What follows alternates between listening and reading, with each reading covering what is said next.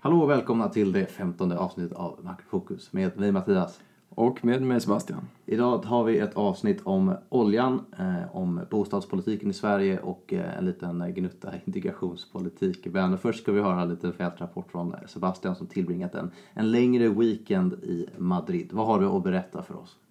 Jag har egentligen inte så mycket att berätta. Jag har försökt komma på en bra eh, fältrapport här från Madrid men jag kan ju säga att man även på vardagen i alla fall såg en, en hel del ungdomar och fulla kaféer på eh, Madrids eh, torg. Och det här kanske är ett tecken på den 50% i arbetslöshet som råder bland ungdomar i Spanien fortfarande. Även om jag tror att arbetssituationen är lite bättre i Madrid så att det här kanske inte är någon vettig fältrapport överhuvudtaget utan det kanske bara är ungdomar som studerar och har lite extra tid på eftermiddagarna och lunch. Ja, men du tog upp ditt anteckningsblock då och antecknade den observationen då? Ja, jag kände jag grep efter halmstrån men det var det enda jag kunde komma på här. Ja, men eh, vi får väl nöja oss med det helt enkelt och inleda segmentet om olja. Som bekant så har oljepriset nu, eh, oljepriset ligger nu på de lägsta nivåerna sedan år 2003, vilket ju i sig är väldigt anmärkningsvärt. Eh, Internationella energiorganisationen släppte en rapport häromdagen om, om oljan och en, en market report för, för i år och då eh, uppmärksammade det faktum att tre historiska svar på ett eh, ett oljeprisfall också har uteblivit i år. Och det, den första traditionella konsekvensen av ett oljeprisfall är att eh, efterfrågetillväxten på oljan eh, ökar snabbt. Eh, konsekvens nummer två brukar vara att högkostnadsproducenter av olja drar ner på sin produktion och konsekvens nummer tre brukar vara att OPEC intervenerar och stabiliserar marknaden genom en produktionsminskning. Men inget av det här har egentligen skett i år och alla alla som kan producera olja gör också det och eh, i princip så handlas oljan på en fri marknad vilket eh, inte har skett på en väldigt, väldigt lång tid.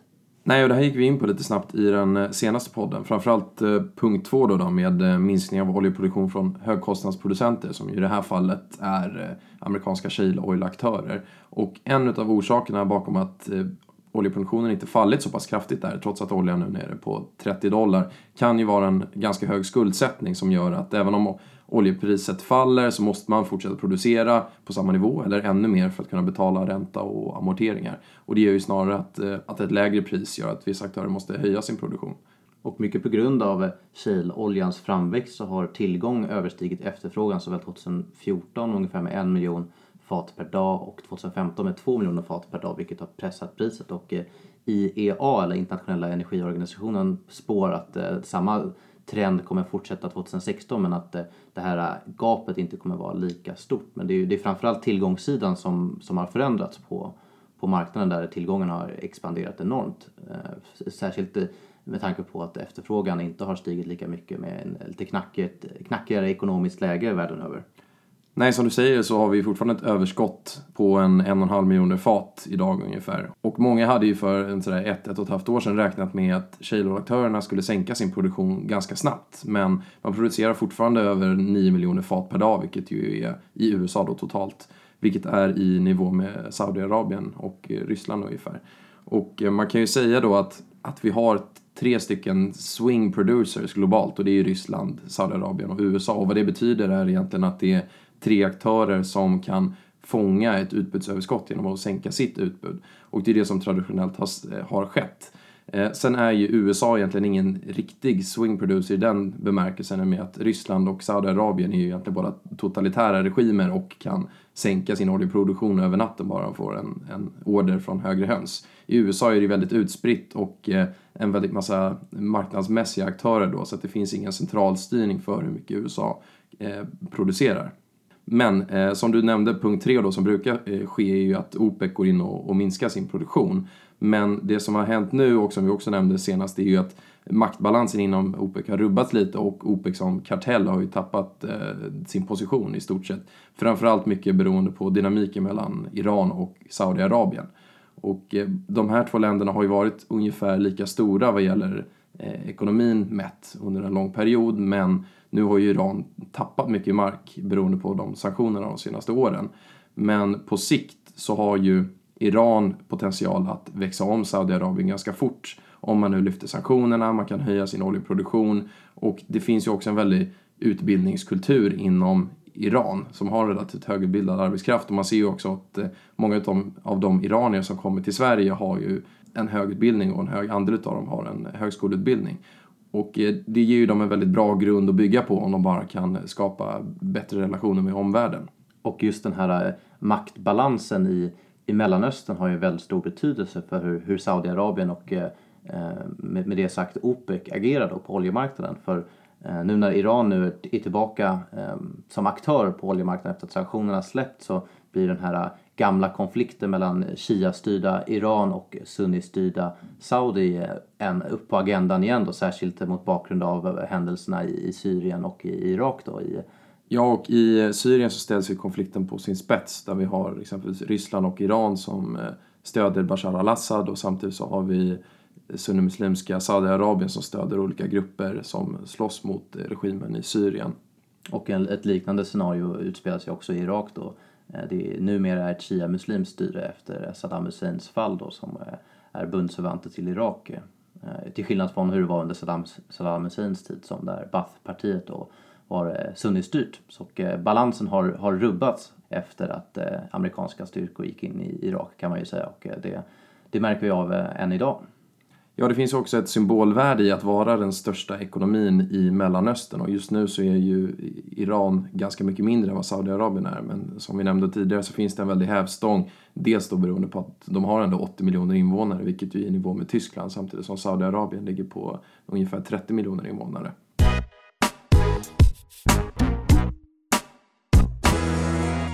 Nivån på Irans oljeproduktion är ju bara en del i kampen mellan eh, Saudi och eh, Iran egentligen. Men det är ju en relativt viktig del. Och eh, jag tror att vi kommer få se en fortsatt eh, intrig mellan de här två länderna där då som sagt Ryssland och, och Saudiarabien och en del andra länder är villiga att frysa sin produktion och vill att Iran då även ska vara villig att göra samma sak. Och hittills har Iran absolut inte varit villiga att frysa sin produktion utan de ser ju sin chans att höja sin produktion nu och vill ju snarare att övriga OPEC ska minska sin så att Iran kan vinna tillbaka några utav de marknadsandelar som de har förlorat till bland annat Saudi.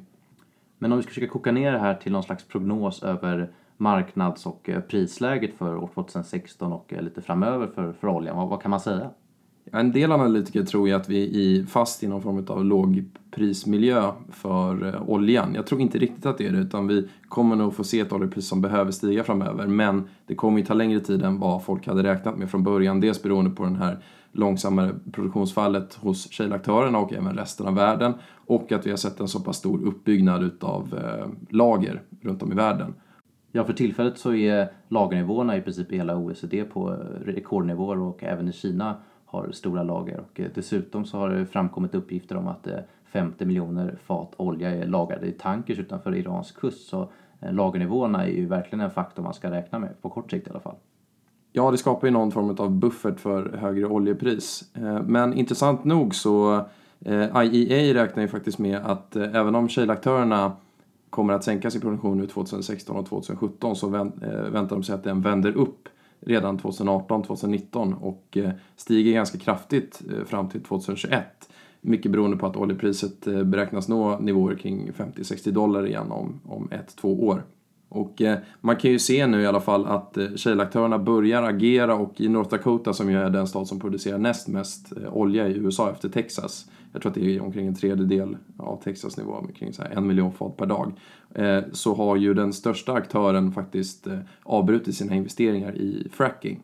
Det är ju just i North Dakota som Back and Oilfield ligger som då är ett av de mest lyckade shale oil-projekten. Men om man ska återvända då till eh, IEAs prognos för eh, produktionsförändring 2015 till 2021 så är det ganska intressant att de räknar med att de aktörer som höjer sin produktion under den här perioden det är Nordamerika med USA och Kanada som då gemensamt kommer höja sin produktion med sådär 2 miljoner fat och samtidigt Brasilien med en 800 000 fat per dag.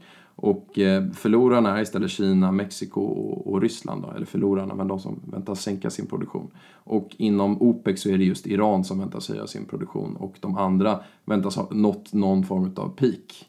Och de säger ju det att Många producerar redan på full kapacitet och eh, de som har någon form av spare capacity är just Iran och även Saudiarabien till viss del.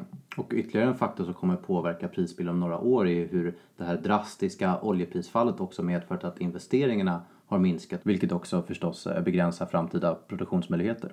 Ja, det låga oljepris vi har idag har ju egentligen potential att leda till ett underskott under åren efter 2017 och eh, både 2015 och 2016 så följer investeringarna med en 20-25% i förhållande till året dessförinnan. Och eh, det här har inte skett på en så 30 år tror jag, att det har fallit två år på rad. Effekten av det här är att man prospekterar alldeles för lite och det kommer innebära att man inte har några oljefält som kommer eh, föda den eh, efterfrågetillväxt som ändå kommer att ske under eh, kommande år. Man ska ju säga det att om vi inte får en stor kris globalt så väntas ju efterfrågan ändå ticka uppåt med sådär drygt en miljon fat per år.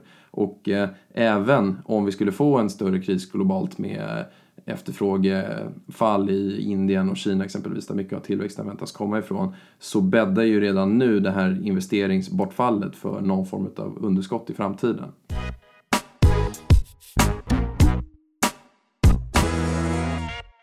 Om man ska återvända till det här med prisbild så kan man ju säga att det är ganska svårt att se något kraftigt oljeprisrally under 2016 och 2017 bara baserat på eh, utbud och efterfrågeekvation.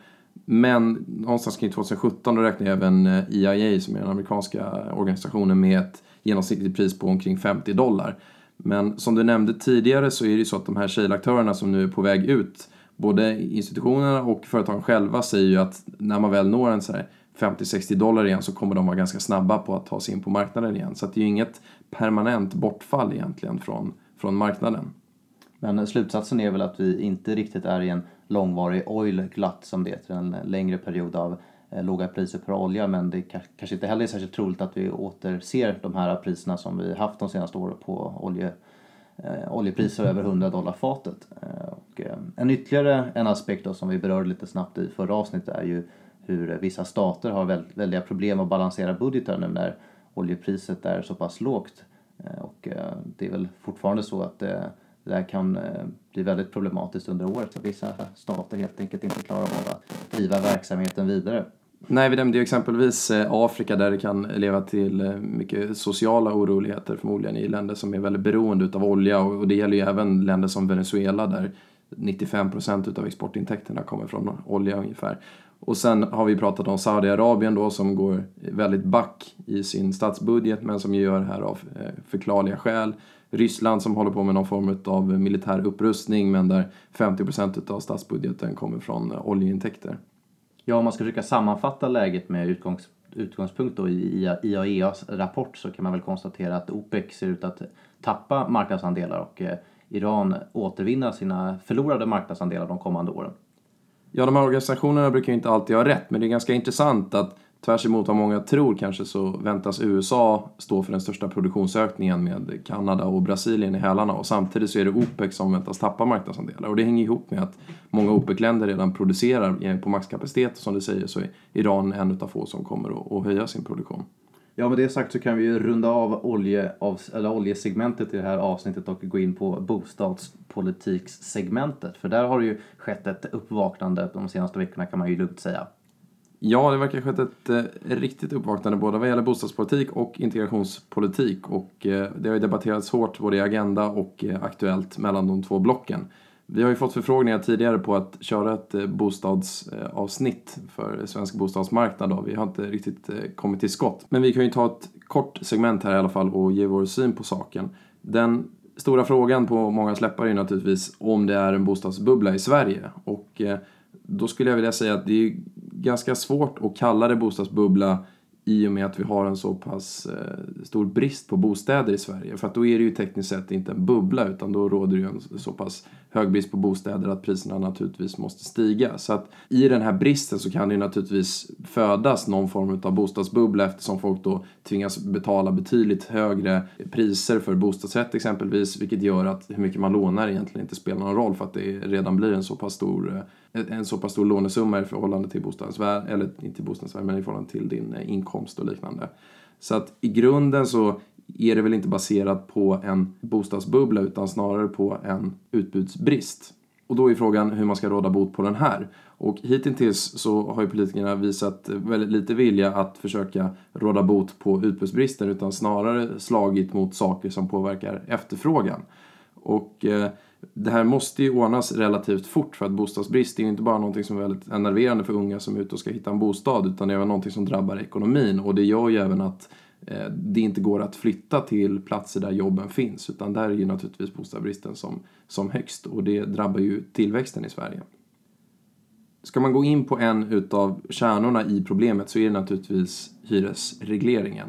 Och eh, jag förstår inte riktigt oviljan till att rucka på den här. Det är ju lite av en relik och eh, ja, OECD och IMF har ju båda ifrågasatt varför man ens har kvar den här. Och argumentet mot att ändra på hyresregleringen är ju allt som oftast att eh, det kommer att höja hyreskostnaderna för, ja, för vanliga människor ganska abrupt i och med att hyrorna nu är så pass mycket lägre än de här tidigare. Men samtidigt så är det argumentet lite som att säga att man inte vill ta bort ett eh, kommunistiskt eh, system eftersom det kommer att höja brödpriserna. Men samtidigt så vet vi vad som händer om man har ett kommunistiskt system för brödpriser. Då får alla stå där och köa och bara hälften får bröd.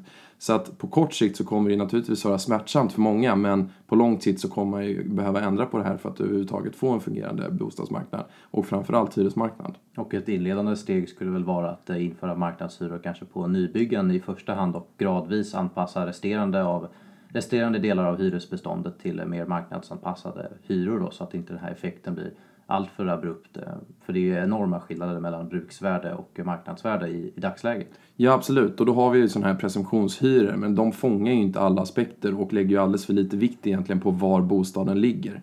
Som du säger så är det ju så pass stor skillnad mellan marknadshyra och den hyresreglerade hyran att det gör ju också att man inte riktigt tar vara på hyresbeståndet. För när du väl hittar en hyreslägenhet Oavsett om den är tre rum och du bara behöver ett rum så tar du ju den för att den här trerumman kostar ju lika mycket i stort sett som det gör att hitta en enrummare till marknadshyra. Eh, och det gör ju att folk tar större bostäder än vad de behöver egentligen eller fler bostäder än vad de behöver för att det är så pass mycket billigare än marknadshyrorna och det gör ju att man till exempel kan hyra ut svart eller när du väl får ett hyreskontrakt så sitter du på ett värde på flera hundratusen eller omkring 200 000 per rum. Och förutom att hyresbeståndet utnyttjas väldigt dåligt så byggs det ju alldeles för lite hyresrätter som en konsekvens av att eh, hyrorna är eh, reglerade. Istället har ju byggherrar fokuserat mer på att bygga bostadsrätter där man eh, som byggherre då kan sätta priset fritt. Ja, sen vill jag säga det att marknadshyror måste ju föregås av någonting annat. För att de som eh, proponerar för att man inte ska ändra hyresregleringen har ju rätt i att kostnaden kommer att höjas för en väldig massa vanliga människor direkt och med ganska eh, stora summor. Men man måste ju också ändra byggregler innan så att det blir lättare att bygga för annars kommer ju det här inte få avsevärd effekt. Utan ja, byggregler som bullerreglerna och de här absurda reglerna kring hur många parkeringsplatser som behövs för att bygga en ny bostad. Det är ju en enorm kostnad per bostad bara för att se till att, som i vissa kommuner då, att man behöver en bostads eh, förlåt, en parkeringsplats per bostad, vilket ju inte korresponderar till hur många bilar det finns per hushåll. Och eh, samtidigt så har vi ju flyttskatten som också leder till en ganska dålig eh, användning av det befintliga hyresbeståndet i och med att det då blir en så pass stor kostnad att flytta för många sitter ju idag på ganska stora reavinster men om man då kan skjuta den här skatteinbetalningen på framtiden om man då exempelvis eh, väljer att sälja sin eh, villa och flytta till en lika dyr bostad inne i stan eller lägenhet. Ytterligare mycket angelägen reform är att eh, angripa den enorma tiden det tar att uppföra ett hus eller en lägenhet då, med tanke på hur lång tid det tar att få en detaljplan spikad.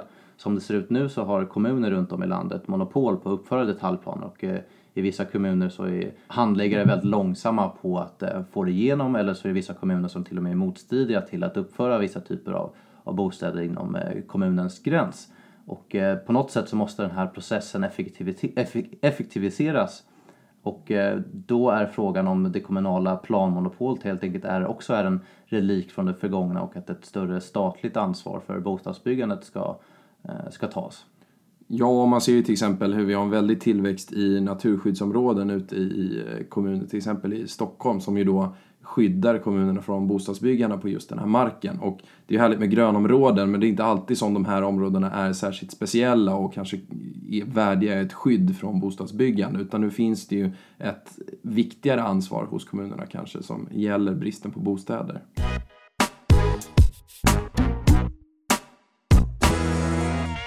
Ska man gå in på två andra hårt debatterade instrument så är det ju en slopning av ränteavdraget, vilket vi har sagt att vi är för tidigare. Och eh, mycket för att den uppmuntrar till belåning hos allmänheten. Och eh, även här, precis som med eh, hyresregleringen, så är det väldigt svårt att trappa av det här, eller ta bort avdraget helt, utan det måste ju trappas ner. Vilket gör att det egentligen inte är något effektivt eh, sätt att råda bot på någon form av bostadsbubbla, utan ska man göra som Danmark och trappa ner med 1% per år från dagens 30% så kommer det ta 30 år innan man är helt borta med det där.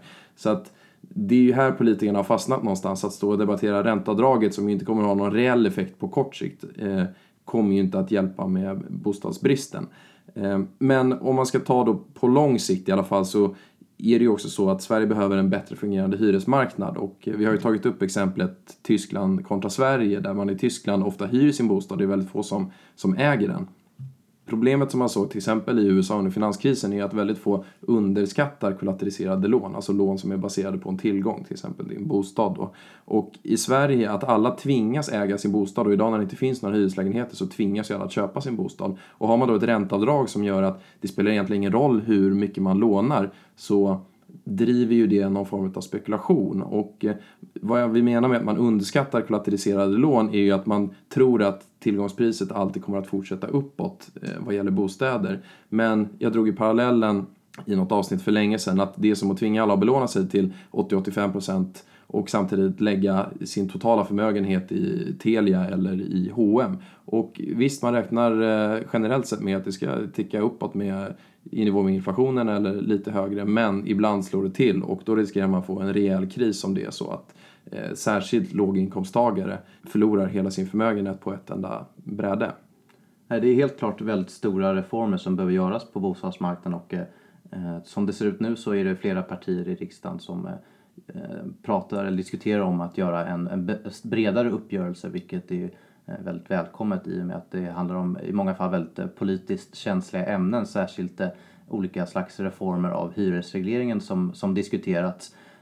Många påstår ju att den hjälper mot segregation men som man nu kan konstatera med de senaste varven, eller nu var det ju ett tag sedan med Kommunal och Magda, så är det verkligen en insider-outsider-marknad, att eh, hyresmarknaden i Stockholm, att eh, det är i princip bara kontakter som ger dig en hyresrätt att ställa sig i kö och vänta där ett antal decennier är det väl få som faktiskt eh, ser en praktisk nytta av. Ja, det är antingen kontakter eller pengar för att eh, annars så gäller det att köpa ett svart kontrakt och även det kostar ju några hundratusen. Eh, så att jag tror definitivt inte att det hjälper mot segregationen utan det blir ju snarare så att de som har haft kontakterna och pengarna de får hyskontrakten och sen sitter de på dem, lämnar dem till sina barn och så vidare. Så att det blir ju snarare så att samma eh, familjer familjer, personer sitter på de här kontrakterna under en alldeles för lång tid och är inte villiga att släppa dem i och med att de eh, har ett så pass högt värde som du säger så är ju hyresregleringen uppe på agendan men även om det är en av få åtgärder som faktiskt har någon potential att slå mot utbudsproblemet så ligger det nog inte ens på förhandlingsbordet. Det är lite av en för helig ko för exempelvis Socialdemokraterna och Vänsterpartiet.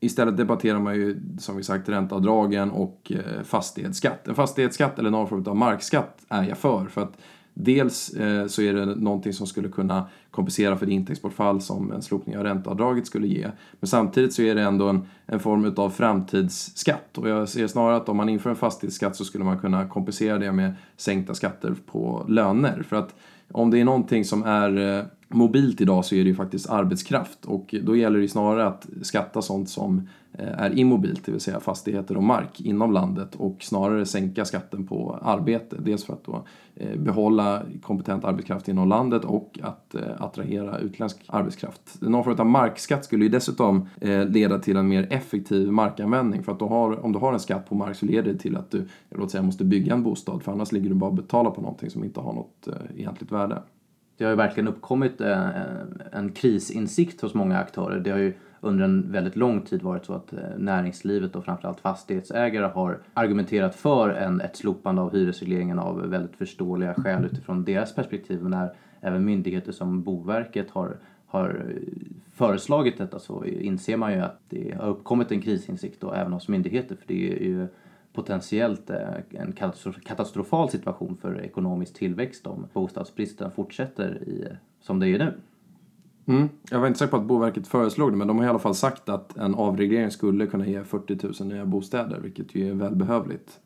Eh, sen skulle jag nästan vilja återkoppla till den här diskussionen vi hade vid utvärderingen av Riksbanken, den externa utvärderingen som presenterades eh, inför vårt eh, förra avsnitt. Och just nu så har vi, skulle jag nästan vilja säga, en riksdag slash regering då och en riksbank och finansinspektion som är som tre fyllon som lutar sig mot varandra för att ingen vill egentligen ta ordentligt ansvar. Eller Riksbanken får egentligen inte ta ordentligt ansvar. Men då har vi en riksbank som måste följa sitt inflationsmål och då pressar på eller stimulerar lånetillväxten vilket kanske göder en bubbla. Samtidigt så har vi Finansinspektionen som är ansvarig för makrotillsynen. Även om Riksbanken skulle kanske vilja ha något vapen för makrotillsynen. Men det är ju Finansinspektionen som är ansvarig för att införa någon form av lånetak, amorteringskrav och så liknande. Men har inte givits tillräckligt mandat. Och samtidigt så har vi då riksdagen och regeringen som är ansvarig för att egentligen lösa roten till problemet, alltså själva utbudsbristen. Och eh, de har ju varit ovilliga att göra det för att ingen vill egentligen eh, spräcka någon form av bostadsbubbla på sin watch. Och så har vi ju sånt som hyresregleringen som är eh, en alldeles för helig ko. Så att vad vi har då är egentligen en riksbank som står och, och trycker på uppåt alldeles för mycket och en Ingve som har uttryckt rädsla för att skapa en bostadsbubbla men samtidigt inte har någon eh, makt över makrotillsynen. Och så har vi en finansinspektion som ju inte heller vill punktera bubblan för de har ju egentligen ingen makt över själva utbudet utan det enda de kan reglera är ju efterfrågan. Och det hjälper ju inte oss i någon bostadsbrist utan det handlar ju om att då till exempel sätta ett eh, lånetak i förhållande till din inkomst men det hindrar ju bara människor från att, att köpa bostaden och inte stimulera vidare byggande.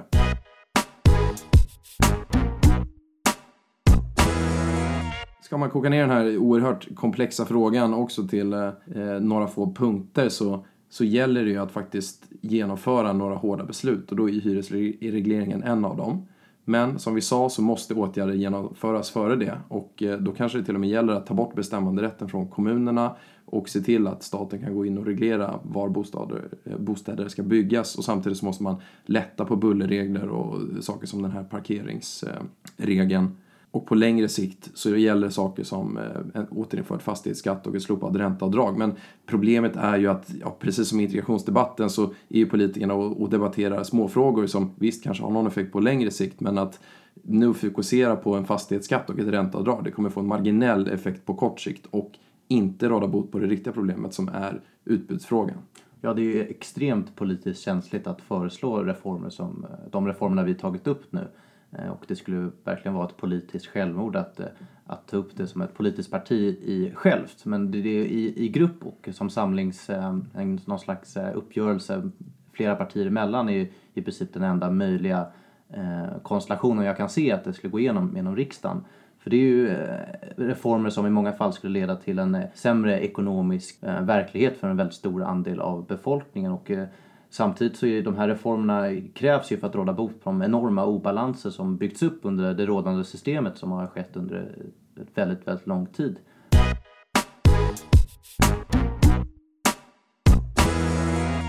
Ja, då kan vi inleda det avslutande segmentet av det här avsnittet då om integrationspolitiken som Eh, har blommat upp nu igen och eh, vi hade ju ett helt avsnitt om det här för fyra månader sedan och mycket av det vi pratade om då exempelvis eh, låglönejobb som en ny typ av anställningsform har ju varit väldigt mycket uppe på agendan senaste tiden.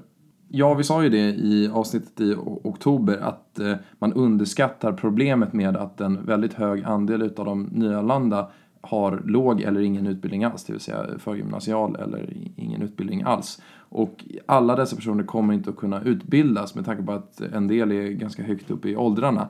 Och den första åtgärden som kom upp på agendan vad gäller att bemöta det här var ju debatten kring RUT. Och eh, nu är ju de allra flesta partier med på att utöka RUT men som vi nämnde i något avsnitt så är ju även en dubblering utav rutsektorn skulle ju bara minska eller korresponderar bara till några få procent utav antalet arbetslösa utrikesfödda så att det krävs ju reformer som är så betydligt mycket bredare eller som slår betydligt bredare än några enstaka insatser. Och eh, man kan ju se att de här subventionerade löneformerna som redan finns, instegsjobb och liknande, har ju inte lett till någon, eller inte givit någon reell effekt. I alla fall när det kommer till permanenta jobb då, som eh, Dagens Nyheter visade häromveckan.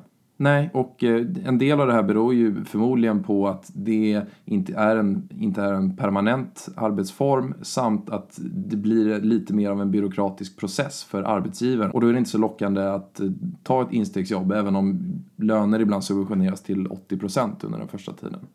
Det finns ju även en viss berättigad kritik mot själva låglöneförslaget. Och eh, många har ju, eller många, en del har ju till exempel tagit upp den här eh, sänkta arbetsgivaravgiften för unga som inte fick någon enorm effekt. Och eh, även Finanspolitiska rådet som jag föreslagit att man ska införa en låglöneform är ju inte säkra på att det kommer få någon stor effekt. Men de säger samtidigt att eh, det här problemet är så pass stort att någonting måste göras och det här är en av de bästa åtgärderna vi har. Jag kommer inte ihåg eh, hur jag exakt formulerade det för ett tag sedan men utöver sänkta löner eller lägre löner så kommer det ju krävas att Sverige faktiskt utmanar sin värdegrund. För idag har Sverige en, en väldigt snäv lönestruktur och till skillnad från ett land som USA så har vi ju en, en väldigt låg social acceptans för enklare tjänster. Och eh, det här har ju på ett sätt evolverat eller vuxit fram naturligt och kommer ju kanske göra det även i framtiden eller det kommer att tvingas fram. Ta, ta städtjänst. På 80-talet så ljög folk eh, på frågan om de hade en städtjänst hemma. Och när RUT infördes 2007 var det väl så kallade ju Socialdemokraterna det för pigtjänster. Men nu vill alla utöka det. Och det, det kan ju bli så att Sverige i framtiden blir ett samhälle som mer och mer liknar USA. Ehm, och då kanske lägre löner är ju ett steg på vägen. Men har man ingen acceptans för enklare tjänster så kommer det inte få lika stor hävstång eller lika stor effekt.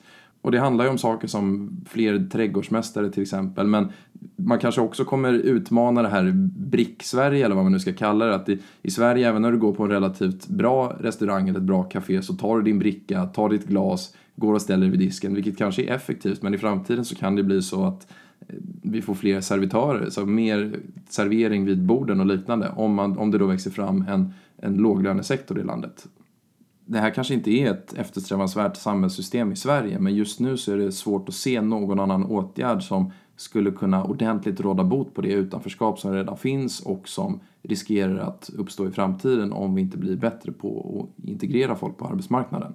Nej, en rörelse mot det amerikanska samhällssystemet kanske inte alls är eftersträvansvärt ur, ur svenskt perspektiv men samtidigt så är det svårt att se en annan lösning på det problem vi har och eh, antagligen kommer fortsätta ha med eh, det dåliga synkroniseringen mellan arbetskraft och arbetsmarknad i Sverige. Så, så är det bara.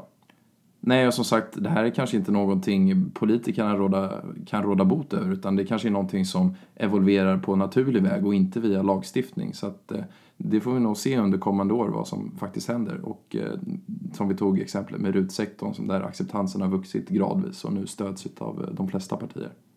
Och eh, som det ser ut nu så verkar den politiska samarbetsviljan vara relativt god så eh, stora reformer väntar väl även på det här området kan man ju, eh, kan man ju anta. Men eh, med det sagt så är väl i princip av avsnittet klart för den här gången. Ja, jag skulle nästan vilja slänga in en till grej i låglönade debatten där. Att Sverige har ju ytterligare problem utöver att eh, våra ingångslöner är lite för höga så leder ju det också till att vi får en väldigt låg avkastning på utbildning. Och eh, Sverige har ju bland OECDs lägsta, om inte den lägsta, eh, avkastningen på ytterligare utbildningsår. Och det här är ju naturligtvis ett problem för ett land som ska kalla sig en kunskapsnation för att de flesta människor drivs ju naturligtvis av ekonomiska incitament. Och eh, jag tycker även att det här på något sätt eh, kan appliceras på nyanlända för när du väl kommer till Sverige, då, det är klart att de reflekterar över vad den extra effort de måste lägga på att då lära sig svenska och sen utbilda sig. Vad har man egentligen för avkastning på de extra utbildningsåren vad gäller lön?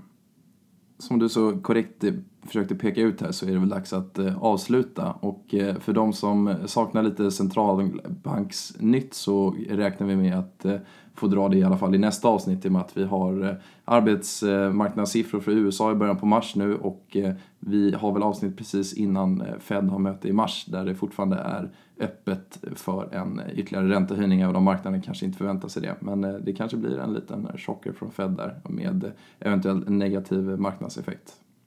Mattias har redan lämnat bordet och lagt sig på en schäslong här men jag tackar för mig och så ses vi om två veckor.